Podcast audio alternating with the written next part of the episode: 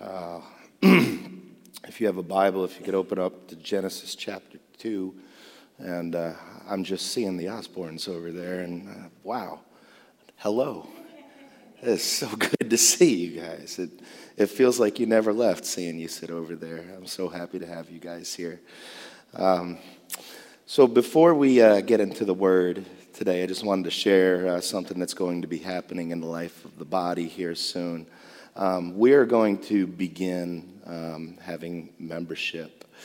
Um, it's been a little bit of a confusing process, and I want to walk you through what we've talked through and where we've landed so you understand what we're doing. Um, you had two churches come together, and there were members of one church, members of another church, and, and we, we really like we sought the Lord. And when I say we sought the Lord, I, I don't think I've sought the Lord on something this fervently, um, maybe even ever, because I was like, this is so confusing. What do you do about this? Um, do, do, you just grandfather people in?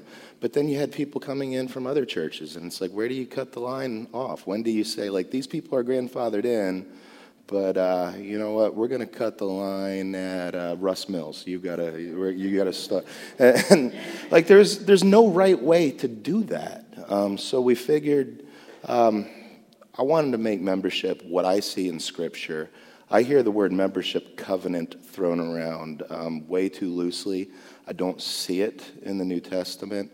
Um, what I do see is there's an understanding of what it means to be a disciple of Jesus Christ. So um, we're going to be walking people through a discipleship agreement, is what we call it. Um, and um, that's going to be what membership is, and that's going to be for everybody so that we all go through it once. Nobody's going to get grandfathered in. And what we try, we're not, we don't want to lay labors on people that are not in Scripture. This discipleship agreement, we try to just say, what is the irreducible complexity of what it means to be a Christian? Just boil it down to these are the basic things that it means to say, yes, I am a disciple of Jesus Christ, and being a member here is um, going to aid me in my discipleship and my walk with Jesus Christ. And we didn't want it to be anything more than that. We wanted to make it, if you could be a member of God's family, you should be able to be a member of this family. So in March, we're going to be starting that. We'll give you exact dates starting next week. But um, I'm really excited. We've been working on this for three years, and it's finally time to start to roll that out. So please give us grace in the process because. Um, I've never merged two churches together before and um, done membership, so this is new, and uh, I ask for grace in that.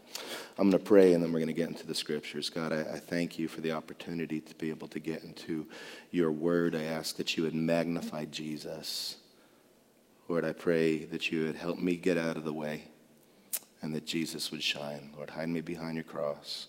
I pray that the words would be yours, O oh God, and I pray that you would charts. And Lord, as we look at this passage on the institution of marriage, I pray that you would heal broken marriages today.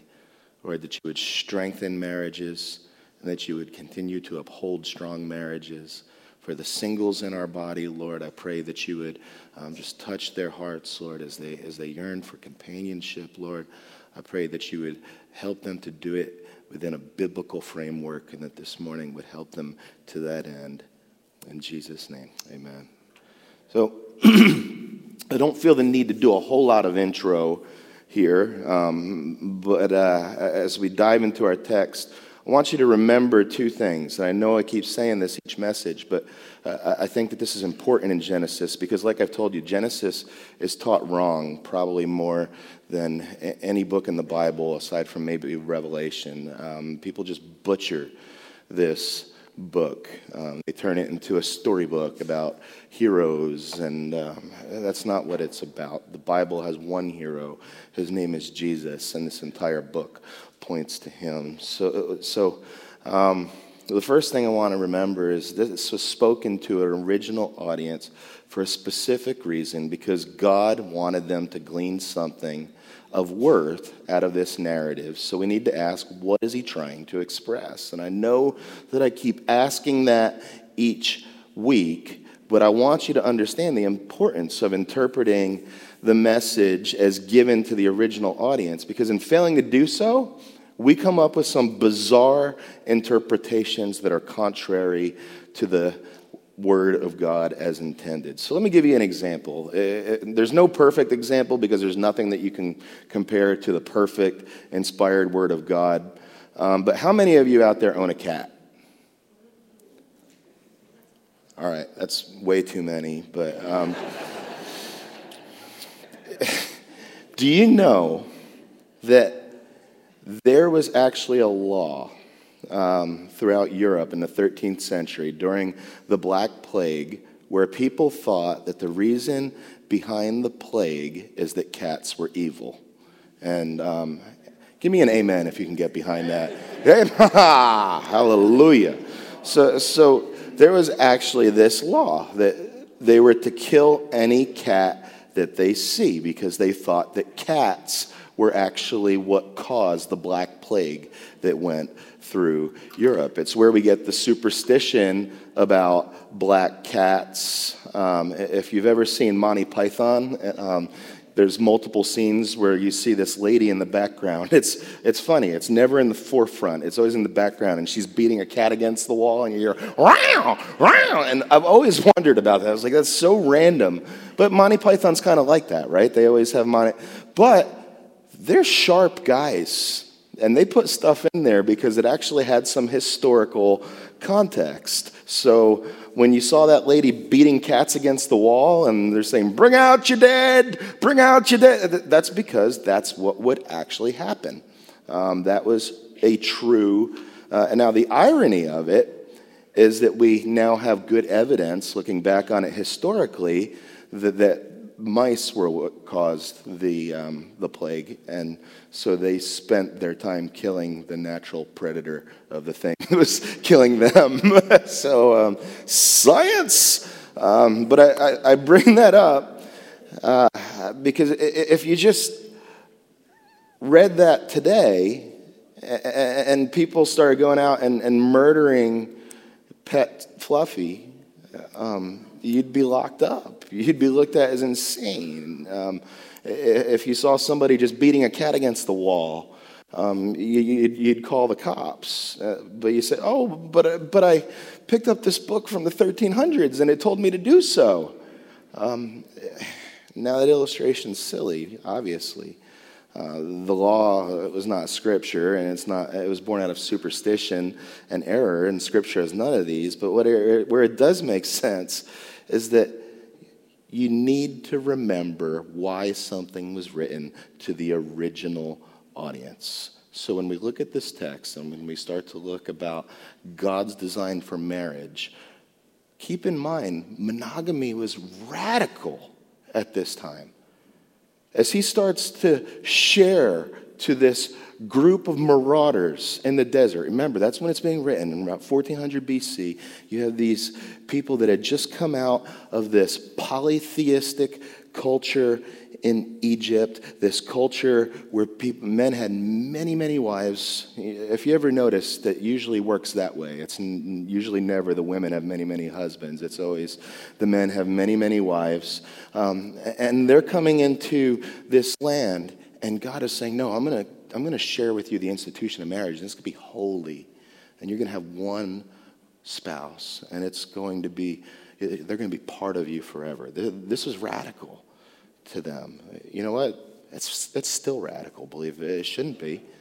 We've been standing on 2,000 years of Christian history, and that's still radical. It's maybe even increasingly radical in our society today, and I'll get into that. The second thing I want you to remember is that they're still in paradise at this time. And I say that because it is mentally impossible to imagine a world that truly is not marred by sin. You can't do it because you're, you know why you can't do it? Because you're marred by sin. So you can't imagine a world that was absolutely perfect, but they're in the middle of something that was as beautiful as beautiful could be, and that's when God creates this institution of marriage. So uh, I want you to use your imagination and forget all about the garbage that TV tells you what marriage is. We're not talking about Al Bundy and Homer Simpson. Here, guys. We're talking about biblical manhood, biblical womanhood coming together for biblical marriage. Uh, I want you to forget all the garbage that the government thinks that they have the right to define what marriage is because the government does not have the right to go against what God has ordained. So forget that garbage. And even more personal, those of you who come from broken homes and broken marriages and have just been hurt by broken marriages, I want you to look at the loving, gracious Creator God and what He created to be beautiful for you. So our text begins with the Sabbath, which we hit on two weeks ago in the last day of creation. And what we see in chapter 2 is that Adam has dominion over all things. This is something that you can't miss out on. This, this whole passage begins with this idea of dominion. So we go from God creating the earth to the story of man having dominion over what he created. It's so, it's so funny because even as I was, I was preparing to study this book, people were asking me, What are you going to do with the discrepancies of the na- creation narratives of Genesis chapter 1 and Genesis chapter 2? Um, when you ask that question, you're missing the point. And I've said, going back to the beginning, um, you need to pick up on these things like the original readers would. And the original readers would not have been asking, hey, what, about this discrepancy between chapter 1 and chapter 2? Um, some of our biggest debates come about because people just lack common sense. Um, the difference between chapter 1 and chapter 2, uh, well, I'll get into it in, in a little bit more, but man, people just love to debate stuff. They love to debate things that don't need debating. Do you remember a couple years ago, the Deflategate scandal? We literally commissioned NASA scientists to come in and check the PSI of footballs that Tom Brady was throwing, uh, to be able to see if NASA could prove if it gave Tom Brady a competitive edge. And we spent tens of millions of dollars and litigation for years. And I don't even remember what the answer was. And I don't care, even if I knew. Uh, we arrived at nothing and it was meaningless. It was like when we studied through Ecclesiastes. It was Havel, it was chasing after the wind. And nowhere along the line did somebody have the intelligence to say, there are people dying of starvation in our own country Yet we have millions of dollars to commission NASA scientists to study the air pressure inside of footballs. And that's how I feel when people start to debate the, supposed discrepancies between Genesis chapter 1 and 2. Is the story presented a little bit differently between the chapters? Yes. Does it present an issue in the text? Absolutely not. I'm going to prove that to you today. So, chapter 1 was what we call a theocentric story of the glorious God showing off his splendor in creation. That's what chapter one was. It was God saying, Look at me, I'm here. This is a story about me. As you open the book, I'm the main character. The whole book is about me. That was chapter one. And then chapter two, he retells it from the perspective of putting his crown jewel of creation his very image bearer in the midst of that creation. And chapter two is about what creation was like from the standpoint of his image bearer being in that garden. And he was called the steward that creation. There's no discrepancy, there's just two different goals in telling the same stories. He wanted to present the creation of mankind. Mankind the only one whom he's ever referred to as the apple of his eye. Brothers and sisters, think about that today. God calls you the apple of his eye. That's, that's, that's amazing. I don't feel like the apple of his eye, but God sees me that way. the only creatures that can bear the name Imago Dei, the image of God. You are God's image bearers, the only ones of His creation that He would someday become one of to be able to show how much He loved. He didn't become any other part of His creation, He became one of you to show you how much He loves you. God loves you. The only one that He was willing to lay down His life for.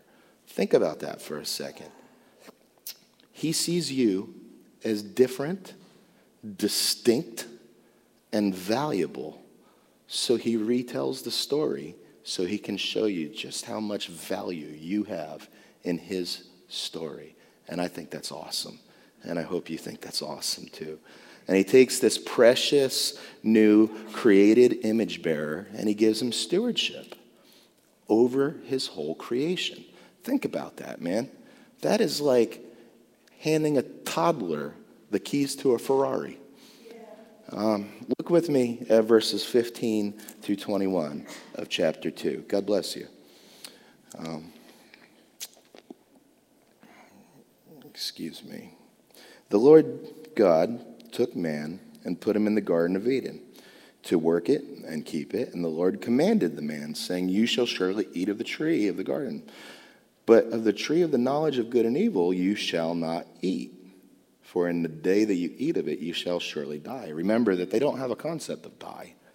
There's never been die before. Um, then the Lord God said, It is not good that man should be alone. I'll make a helper fit for him. Now, out of the ground, the Lord formed every beast of the field and every bird of the heavens, and he brought them to the man to see what he would call them. He gave man the opportunity to name them, to have dominion over them. And whatever man called every living creature, that was its name. The man gave names to all the livestock, to all the birds in the heavens, to every beast of the field. But to Adam, there was not a helper found for him. And I'll go back into that later on. But he takes this precious creation and he gives the image bearer stewardship over all of that creation. I want you to think about that. Remember when you were 17 and your pops gave you the keys to the car for the first time and let you drive. Um, Dad, you'll probably remember this. We are living in Evergreen Woods over in Brick, and uh, just got my permit. Very first move I did was not understanding the turning radius when you're backing out. And my very first time driving a car, I went and just nailed it into the neighbor's car next to me, which was for sale. And I ended up buying it at a very reduced cost because it had a huge dent in the side. well, this is the father giving the keys to the car to Adam and saying, See, go explore. You have this whole world in front of you. You drive. And it ends up very much like my first driving experience. It ends up being a total wreck. And you even see foreshadowing of that in verse 17, right? He's telling him all this good news, every piece of news from chapter 1, chapter 2, all the way to verse 16 has been very good news. And in verse 17, he's saying, But there's one thing my son. There's a tree. Do not eat of this. This is off limits. We're going to get a lot into that in chapter 3, so I'm not going to hit on that much. But the point is, the whole world was God's, and God decided to give it to Adam and make him stewards of it. And a little tangent, some early application points. I know I usually wait until the end for application, but he still does this. He has given you so many things into your stewardship. I was just trying to think through all of the things that He has given me to be steward of as I was preparing for this week. And He, he do you know that we would look like kings to previous generations. Uh, we would look like kings, our, our poor would be kings to previous generations. We have things, simple things, like your feces goes down a hole and goes away when you hit a little knob. That's huge, man. That was a big problem. You turn a spigot and water comes out. There's still places in the world that they don't have that. We've been given so much that we have been made stewards of. And we need to wrap our heads around the fact that nothing that you have is yours. You're a steward of it. That's it. You're a steward of it. And how you care for what God has entrusted into your hands is very important. We can get on Adam all we want. I've always thought, like, um, man, when I see Adam in heaven, I just want to give him a gut punch for getting him, us into this mess. But how many of us have been stewards with resources that we could sow into eternal rewards and have squandered them just like Adam has? Every single one of us is the answer. Our hearts are not all that different. God gives to each 20, 10, 20, 100 talents and it's how you invest them. And by and large, people choose to invest what God has given them to steward on themselves. Look, I'm not one to usually make strong remarks about tithing because I've never wanted to be that guy where it's like, let me just shake people down. Um, eh, but you know what? I don't even feel like I need to say it. If I need to say that at this point, then that's just goofy. I should have earned your trust by now because I've never done it. but I do want to just hit you with some cold hard facts. It's embarrassing the size of this church that we're tight on money. Um, it's embarrassing. If, if you look at the numbers, like we should have, we should be able to take a situation like when we have a sick family in the church and we should be able to just dump money and love into their laps because we should have storehouses here it's embarrassing that we're struggling to pay the bills. This place is usually packed out. Man, we, we should, it should not be tight here. You know, the average American Christian tithes 2.3%. Brothers and sisters, nothing that you have is yours. It's all stewardship. So I want to take the general we out of the equation and just call it how it is. We have been called to subdue and to bless and to multiply. And on average, we could use some encouragement to maybe consider eternal rewards a little bit more than building the kingdom here. Amen? Is that, is that fair? I didn't, I didn't, I don't think that I went off the rails with those comments, right? Those are, um, Debbie, you do the bills. Um, is, that, is that fair? Give me a thumbs up. Okay. So don't miss the importance um, also uh, of what it was that Adam was called to have dominion over. It's critical. There's two parts to the Bible. The Bible breaks down very unevenly into two parts. There's the part where we lived in paradise and had full dominion. We were created to walk with God and live in paradise. And then there's everything else after that, which we're going to look in great detail after chapter 3. And this is what we gave up through sin. If you've ever read Milton's Paradise Lost, this is what it's all about. He had paradise, he had complete dominion over all things. And again, I don't want to get too far ahead of myself, um, but this truly points to what Romans calls the second Adam, who truly has dominion over all things. But that's next week. Yet, even with full dominion, he lacked something important companionship. Look at verse 20. It says, The man gave names to all the livestock and to the birds of the heavens and every beast of the field. But for Adam, there was not found a helper that was fit for him. So God caused a deep sleep to fall on man.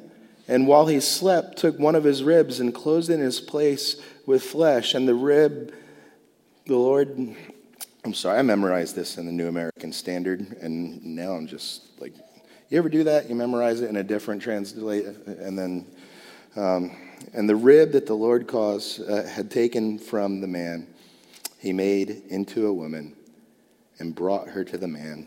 And I'll get more into that in a moment. So dominion didn't quite cut it for Adam. He wanted a partner. Ruling and reigning was not enough. He said, I, I want a partner to do this with. We are created to crave companionship. This is a good and natural desire. It's a desire that the enemy has been so masterful at corrupting and turning into something contrary to God's design in this passage. But the evidence is right here that we were designed to crave companionship. And since this passage has a lot to say about marriage, let me take a moment to speak to the single people in our congregation because um, often they can be overlooked in passages like this. Your yearning for companionship is a natural desire.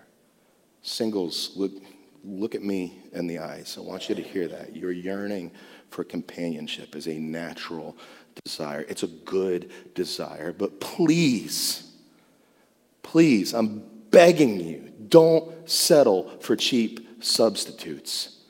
Every single person in 15 years of being a pastor, every single person I've seen settle for a cheap substitute, it has affected their walk with Jesus.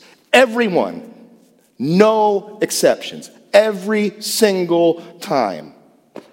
The burning desire for companionship is not going to be met by going outside of God's design. It can look appealing, but it's a mirage. It's going to leave you empty. I know that it's tough when you have this yearning for companionship and it seems like your prince will never come. But I beg of you, wait on the Lord. Don't cut corners. Please, please. For the sake of the rest of your life, I'm begging you, don't cut corners. Do not give your heart to somebody who has not given their heart to Jesus first. I remember telling Marcy when I met her, uh, we were dating, and it was like, you know, when you're first dating and like everything's an anniversary, it's like, oh, it's the three week anniversary of our first text message. Um, I, I bought her this gold dove pin. And she still brings this up because I said, You're the most beautiful woman I've ever seen in the world. And the reason you are so beautiful is, well, first, you're just a hottie, but um, the Holy Spirit in you is just so attractive. Uh, my spirit testifies to his spirit, that testifies to your spirit. And there's something just metaphysical going on here. And she still rocks that pen. Um, don't give your heart to somebody who hasn't given their heart to Jesus first. Do you know what I love about my wife the most? She loves Jesus more than me. That's the only way it works, man. It's the only way it works. And when it works according to God's design, it's beautiful. Please don't cut corners. And before I move on, let me point this out. This does point to Christ, who, unlike Adam, was not feeling any sense of lack in his total perfection that he had within the triune Godhead.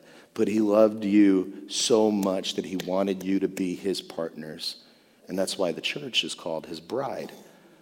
And like the first Adam, companionship could only come from the wound from his side that came when he slept for three days. But unlike the first Adam, the second Adam is the perfect companion that will never disappoint you.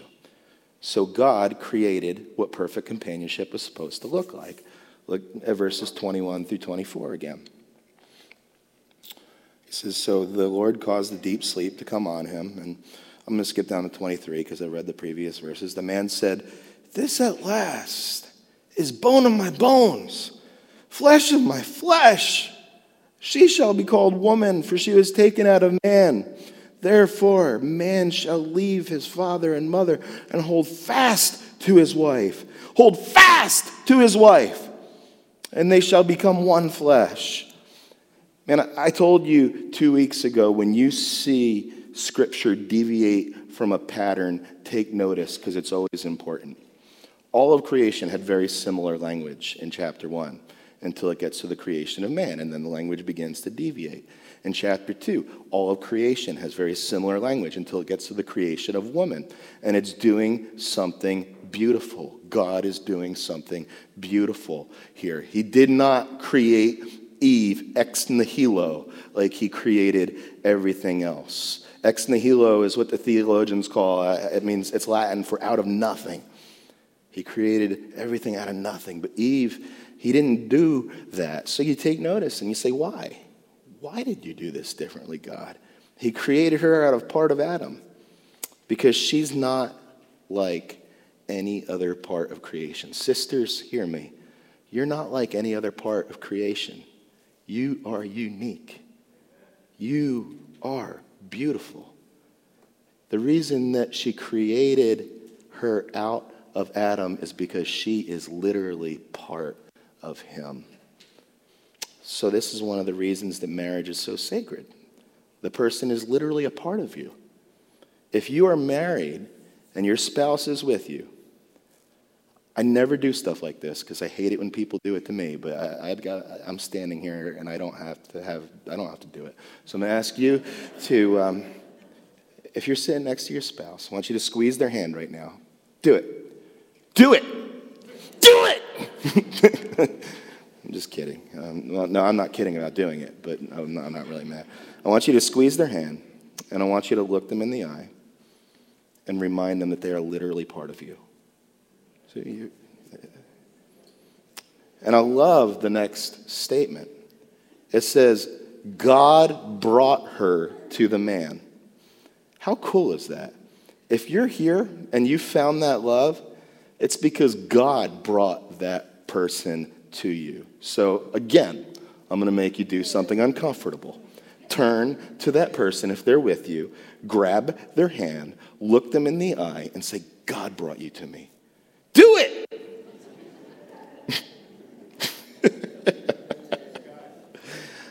and if you're single, let this be your dating manual. Let God bring that person to you. Please don't cut corners. Don't cut corners. And before we begin to get into what God says about marriage, there, there, there's a lot here. I want you to take notice of where this falls in God's story because it's really, really, really important.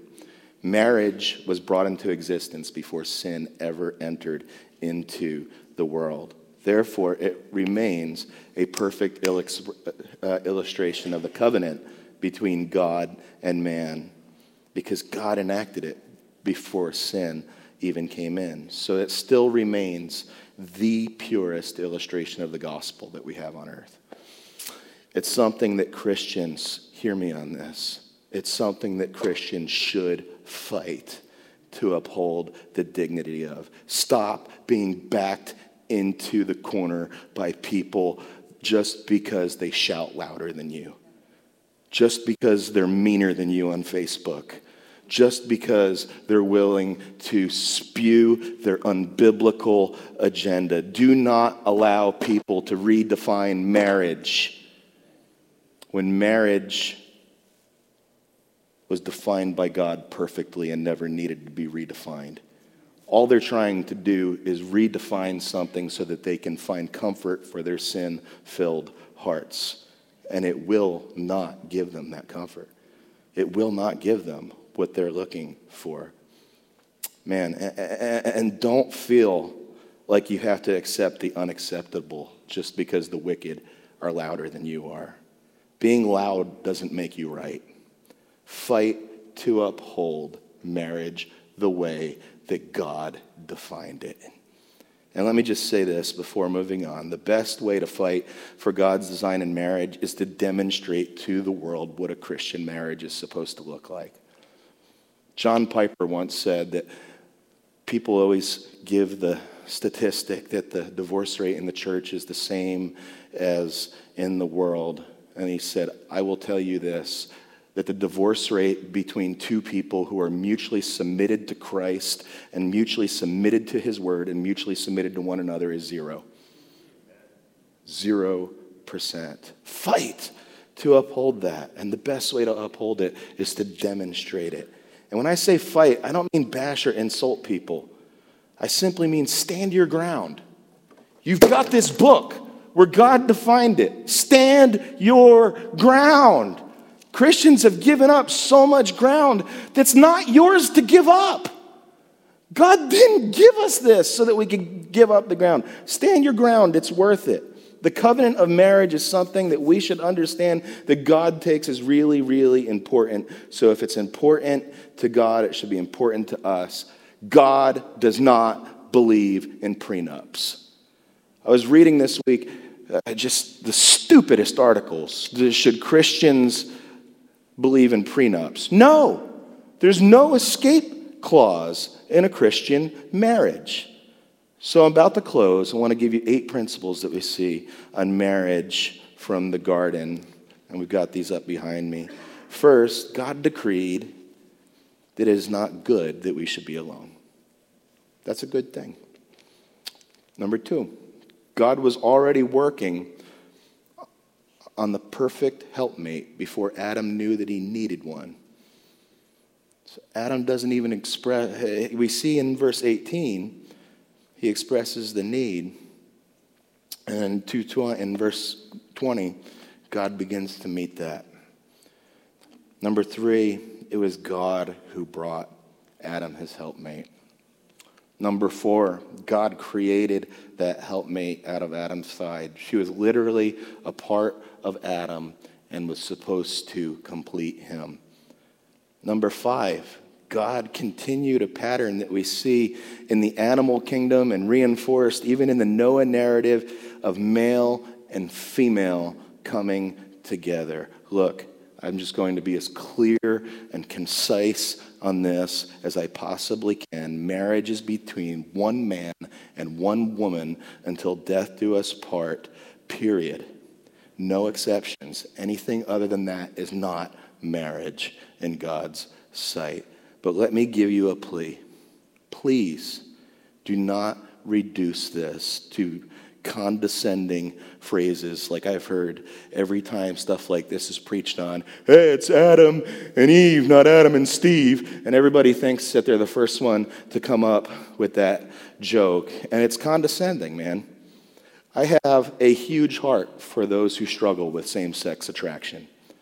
They need Jesus just like you do. They don't need to be made fun of, just like you don't want to be made fun of.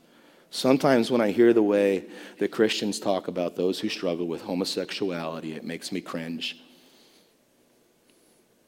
We would never make fun of another sin like that.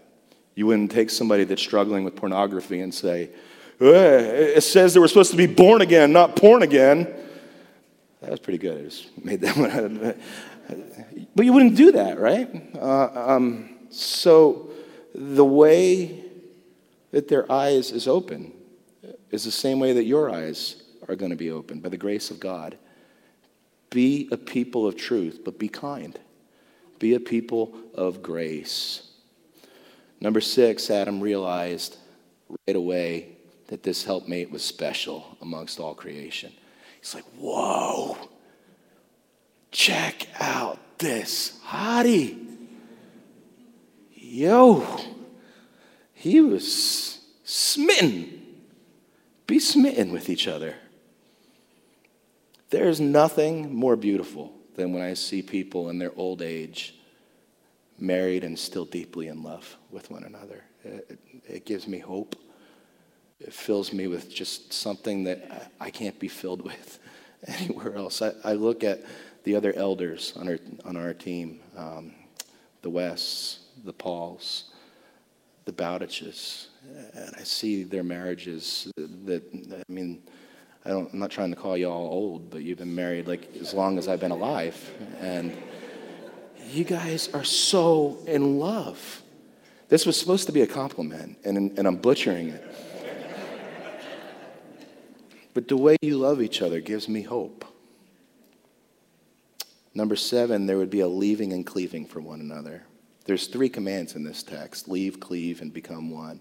So, first, leave. This is the biggest area. When I do premarital counsel, I, I know I'm going a little bit long today, but I, I don't care. If you got somewhere to be, then do what you got to do. But I'm going to stay in this text. Um, this commandment to leave is one of the biggest areas that I have to hit on when I do premarital counsel. If you've done premarital counsel with me, there's some of you in this room that have. Um, you know that I hit on this so hard. We live in a time where it's hard to find men who are actually men. I call it the Peter Pan syndrome. We live in a world of chickified Nancy Pantses. it's, it's time to change, man. I look at men like from my grandfather's generation. I say, those were men. Those were men that knew how to get dirty. Those were men who knew how to work. Those were men who expected to work. Those were men who fought for their marriages. Those were men who stayed together with their spouses. We need a generation of men. Get out of your mother's basement. You can't honor the commandment to leave if you are a mama's boy. Hear me on that. Brothers, you're not marrying your mom. There is a commandment to leave and to form a new generation, new traditions. That doesn't mean you disrespect the family you came from. That doesn't mean that. Uh, doesn't mean that you don't take on traditions from the family that you came from. Doesn't mean you don't honor, them. but you're marrying somebody and you're becoming one with them. So don't bring your folks into your marriage bed because that's weird.